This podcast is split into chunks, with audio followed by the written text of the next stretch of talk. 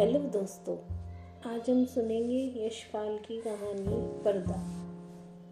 चौधरी पीर बख्श के दादा चुंगी के महकमे में दरोगा थे। आमदनी अच्छी थी। एक छोटा पर पक्का मकान उन्होंने भी बनवा लिया। लड़कों को पूरी तालीम दी। दोनों लड़के एंट्रेंस पास कर रेलवे में और डाक खाने में बाबू हो गए। चौधरी साहब की ज़िंदगी लड़कों के ब्याह और बाल बच्चे भी हुए। लेकिन ओहदे में खास तरक्की ना हुई वही तीस और चालीस रुपये माहवार का दर्जा। अपने ज़माने की याद कर चौधरी साहब कहते हैं, वो भी क्या वक्त था? लोग मिडिल पास कर डिप्टी कलेक्टर करते थे। और आजकल की तालीम है कि एंट्रेंस तक अंग्रेज़ी पढ़कर लड़के तीस चालीस से आगे नहीं बढ़ पाते। बेटों को ऊँचे अहदे पर देखने का अरमान लिए ही उन्होंने आँखें मूंद ली। इंशाल्लाह चौधरी साहब के कुनबे में बरकत है। चौधरी फजल कुर्बान रेलवे में काम करते थे। अल्लाह ने उन्हें चार बेटे और तीन बेटियाँ दी।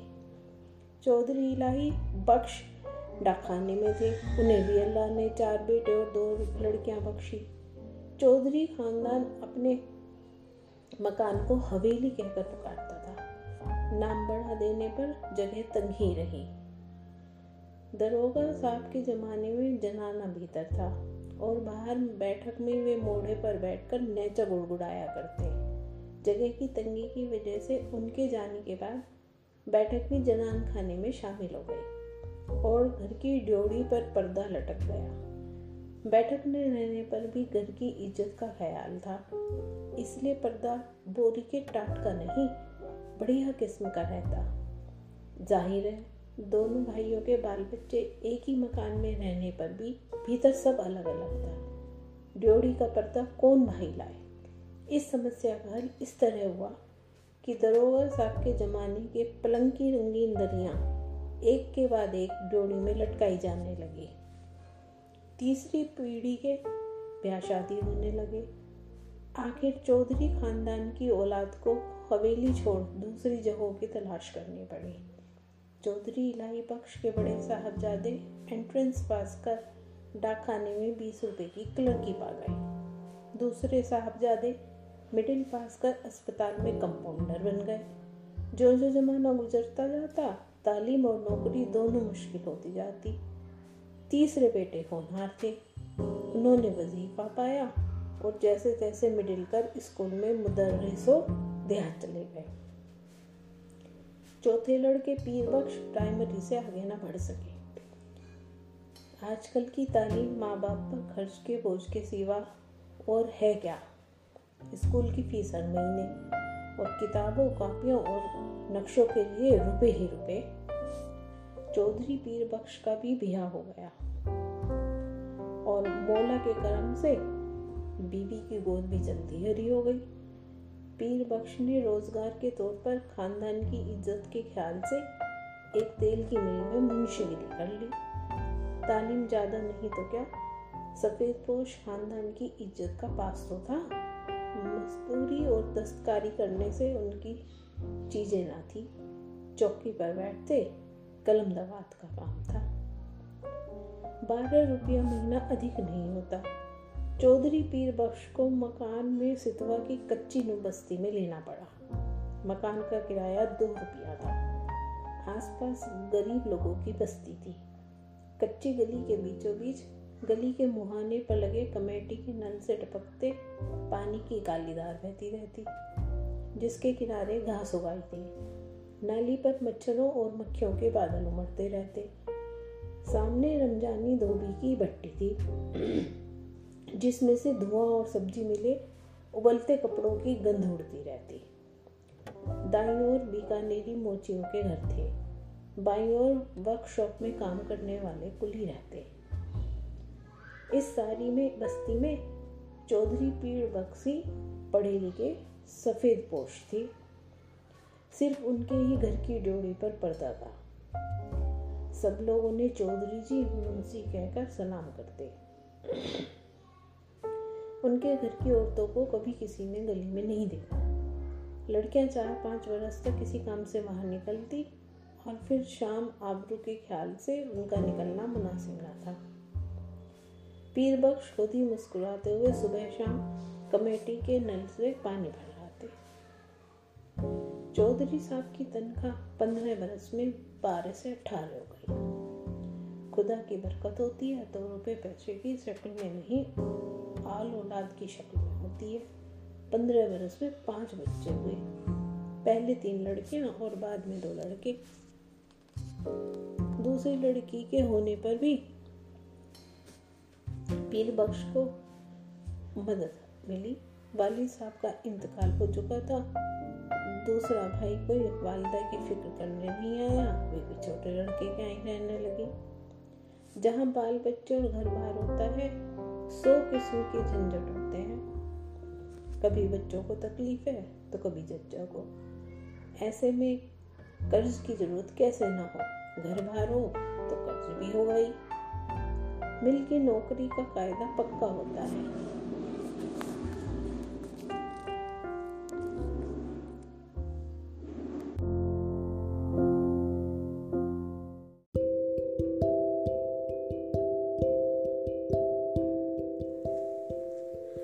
मेरे पॉडकास्ट में आपका स्वागत है।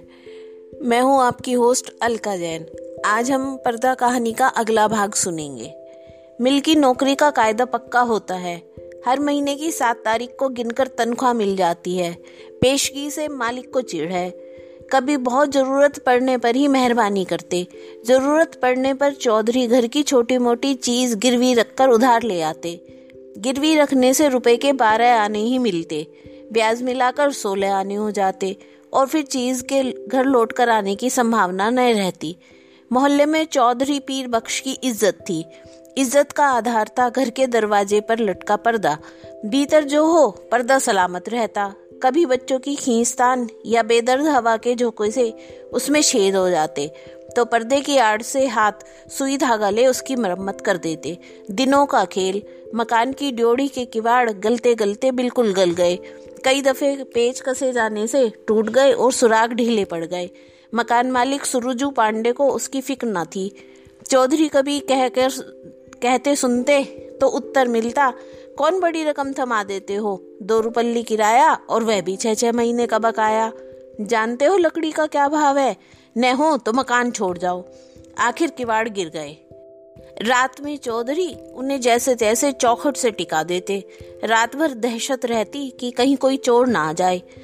मोहल्ले में सफ़ेद पोशी और इज़्ज़त होने पर भी चोर के लिए घर में कुछ ना था। शायद एक कपड़ा भी साबत या बर्तन ले जाने के लिए चोर को ना मिलता, पर चोर तो चोर है। छीनने के लिए कुछ ना हो तो भी चोर का डर तो रहता ही है।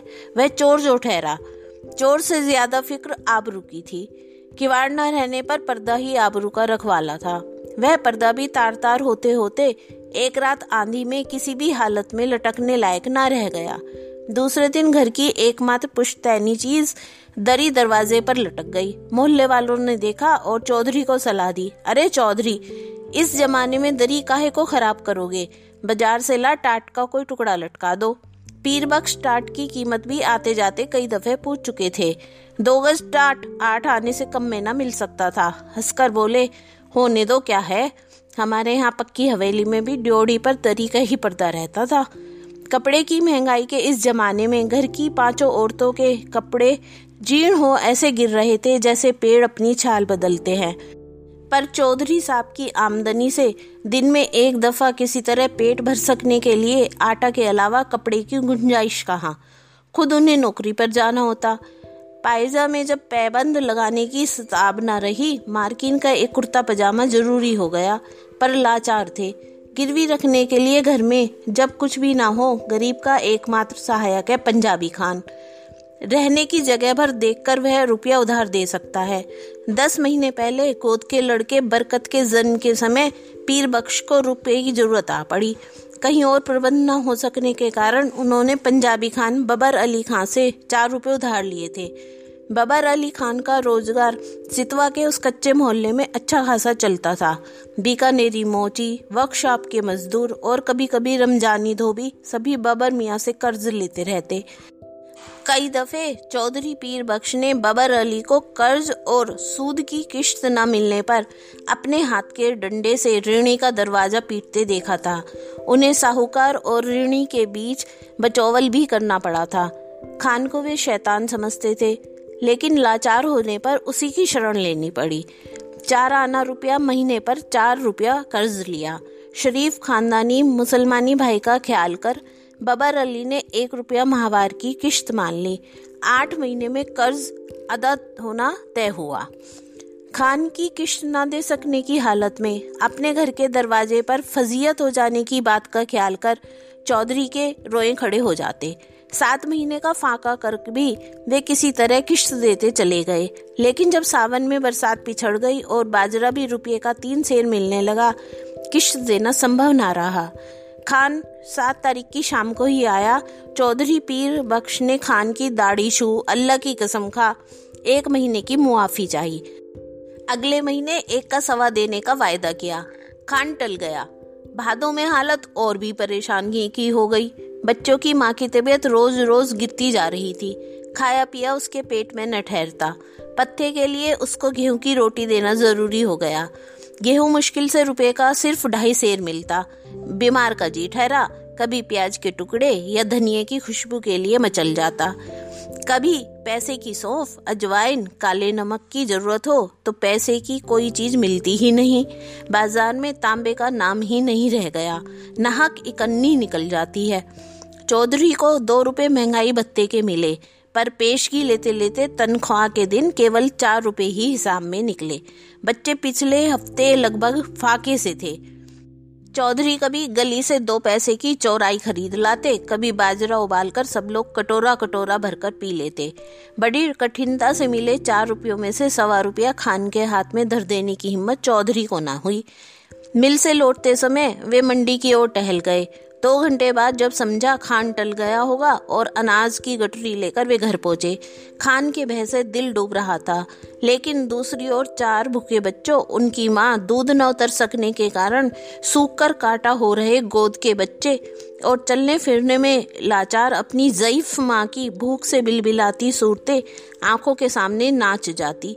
धड़कते हृदय से वे कहते जाते, मौला, सब देखता है, खैर करेगा। सात तारीख की शाम को असफल हो, खान आठ की सुबह तड़के चौधरी के मिल जाने से पहले ही अपना डंडा हाथ में लिए दरवाजे पर मौजूद हुआ।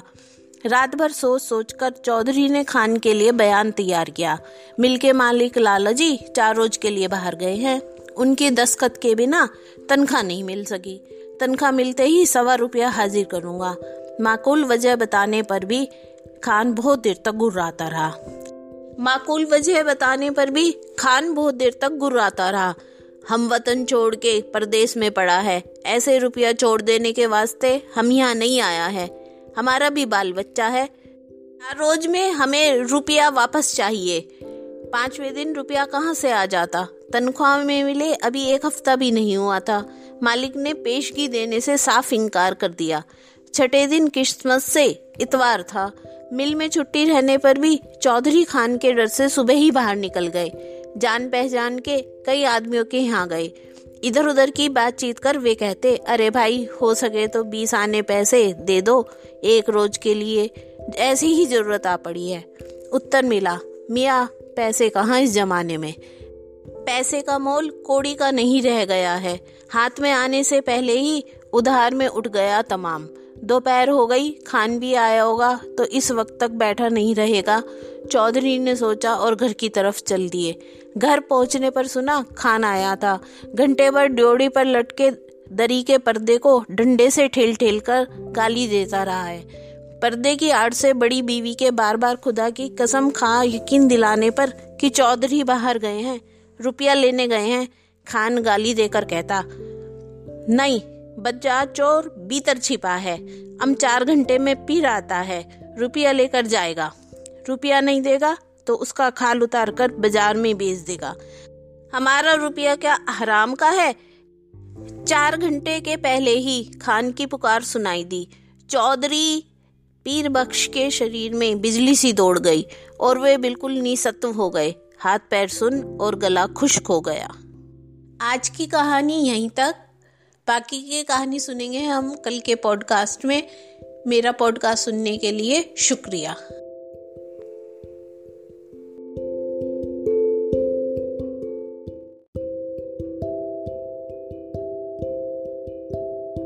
हेलो दोस्तों, आज हम सुनेंगे पर्दा कहानी का अंतिम भाग। गाली दे पर्दे को ठेल कर खान के दोबारा पुकारने पर चौधरी का शरीर निर्जीव प्राय होने पर भी निश्चेष न रह सका। वे उठकर बाहर आ गए। खान आग बबूला हो रहा था। पैसा नहीं देने के वास्ते चिपता है? एक से एक बढ़ती हुई तीन गालियाँ एक साथ खान के मुँह से पीर बख्श के पुरखों पीरों के नाम निकल गई। इस भयंकर आघात से पीर बख्श का खानदानी रक्त भड़क उठने के बजाय और भी निर्जीव हो गया। खान के घुटने छू अपनी मुसीबत बता वे मुआफ़ी के लिए खुशामद करने लगे। खान की तेज़ी बढ़ गई। उसके ऊँचे स्वर से पड़ोस के मोची और मजदूर चौधरी के दरवाजे के सामने इकट्ठे हो गए। खान क्रोध में डंडा फटकार कर कह रहा था पैसा नहीं देना था तो लिया क्यों? तनख्वाह किधर में जाता? आरामी हमारा पैसा मारेगा? हम तुम्हारा खाल खींच लेगा। पैसा नहीं है तो घर पर पर्दा लटका कर शरीफ ज़्यादा कैसे बनता? तुम हमको बीवी का गहना दो, बर्तन दो, कुछ भी दो, हम ऐसे नहीं जाएगा। बिल्कुल बेबस और लाचारी में दोनों हाथ उठा, खुदा से खान के लिए दुआ मांग, पीर बख्श ने कसम खाई कि घर में एक भी पैसा नहीं है, बर्तन नहीं, कपड़ा भी नहीं। खान चाहे तो बेशक उनकी खाल उतार कर बेच ली खान और आग बबूला हो गया। अब तुम्हारा दुआ का क्या करेगा? तुम्हारा खाल का क्या करेगा? उसका तो जूता भी नहीं बनेगा। तुम्हारा खाल से तो यह टाट अच्छा। खान ने ड्योड़ी पर लटका, दरी का पर्दा झटक लिया। ड्योड़ी से पर्दा हटने के साथ ही जैसे चौधरी के जीवन की डोर टूट गई, वह डगमगाकर ज़मीन पर गिर पड़े। इस दृश्य को देख सकने की ताप चौधरी में न थी। परंतु द्वार पर खड़ी भीड़ ने देखा। घर की लड़कियाँ और औरतें पर्दे के दूसरी ओर घटती घटना के आतंक से आँगन के बीचों बीच इकट्ठी हो काँप रही थी।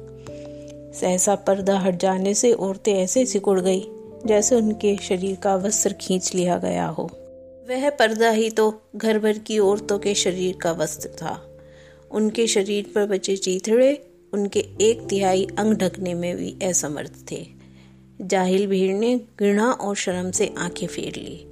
उस नग्नता की झलक से खान की कठोरता भी पिघल गई।